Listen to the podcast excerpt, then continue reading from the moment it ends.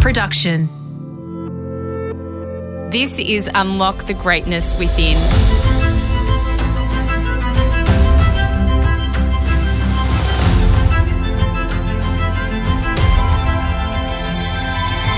I'm Sarah Grynberg, and for the next five minutes, join me as I take you on a journey that will replenish your sense of self and the world, give you a moment to reflect, nourish your mind, and reset you for the week ahead. Jealousy. It's a strong, often overpowering feeling of unhappiness and anger that we've all experienced from time to time. This feeling can come up when someone has something or even someone you want. And when we experience it, jealousy can be uncomfortable and incredibly distressing. Nobody wants to feel jealous, but the good news is that there are ways to deal with this emotion when it arises. So, in today's episode of Unlock the Greatness Within, I'll be focusing on ways you can address jealousy, make sense of it, and tame it for good. As St. Augustine said, He that is jealous is not in love. Step one cultivate a routine of self affirmation. The first step to tackling feelings of jealousy starts with yourself. Sometimes feelings of insecurity or that you're not good enough can spark this negative emotion. This is simply caused by the fact that you are focusing too much on what another person has or what an object can give you rather than acknowledging your own strengths. To combat this involves self reflection and self appreciation.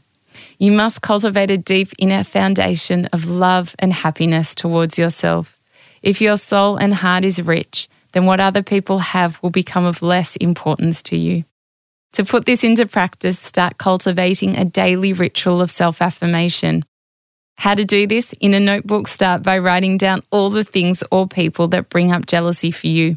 This can be a confronting process, but it is a necessary one to identify themes and patterns.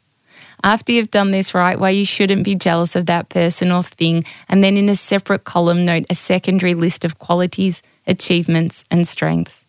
Now go through that list with a highlighter and highlight the things that bring you the most joy and pride. Write these down on little post its or little pieces of card that you can carry with you or stick somewhere you can always see them. If you practice saying these affirmations aloud each day or whenever you're feeling jealous, these words will lift you up and fill you with love and gratitude for yourself. Step two how to choose your emotions. Everything that we feel and do in life is a choice. We can either choose to hold on to negative emotions like jealousy, or we can choose to do something about them. When you are struck down by jealousy, think about what caused that feeling and how you can deal with it differently. Try slowing yourself down. Remove yourself from a situation that could potentially make you feel worse. Try to breathe. Or simply just think about things that will make you feel happier or more empowered and concentrate fully on those things until your emotions follow. Don't let negative emotions rule your life. Always try to let positive emotions lead your thoughts, actions, and decisions instead. Step three, realize your potential. Throughout this process, you may have identified feelings of jealousy that come up for you for a valid reason. That could simply be because you may not be fulfilling your true potential. So when you see someone else achieving what you want to, it upsets you. But like our emotions, we have two choices in how we move forward. We can either hang on to those emotions and continue to feel unfulfilled, or we can be grateful for the reminder of what we want to be doing and take the steps required to realize that dream or goal. We want to make the most out of our life and can create so many opportunities to live in a way that satisfies us, ignites us, and makes us truly feel alive. Don't settle for negative feelings and emotions like jealousy. Throughout the steps mentioned today, you will quickly start to realize the time they waste and how holding on to jealousy or ill feelings for too long can actually stagnate you or make you miss your chance to find true happiness and fulfillment.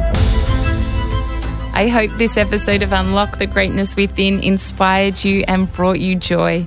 If you'd like to learn more, receive guidance, and regular reminders like these, then please connect with me on Instagram at Sarah Grynberg or purchase my ebook, Finding Greatness, at sarahgrynberg.com.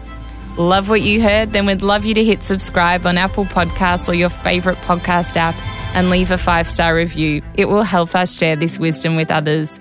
If you want more advice on how to tame jealousy, then don't miss my episode with international speaker and New York Times best-selling author Anita Moorjani on our Life of Greatness podcast.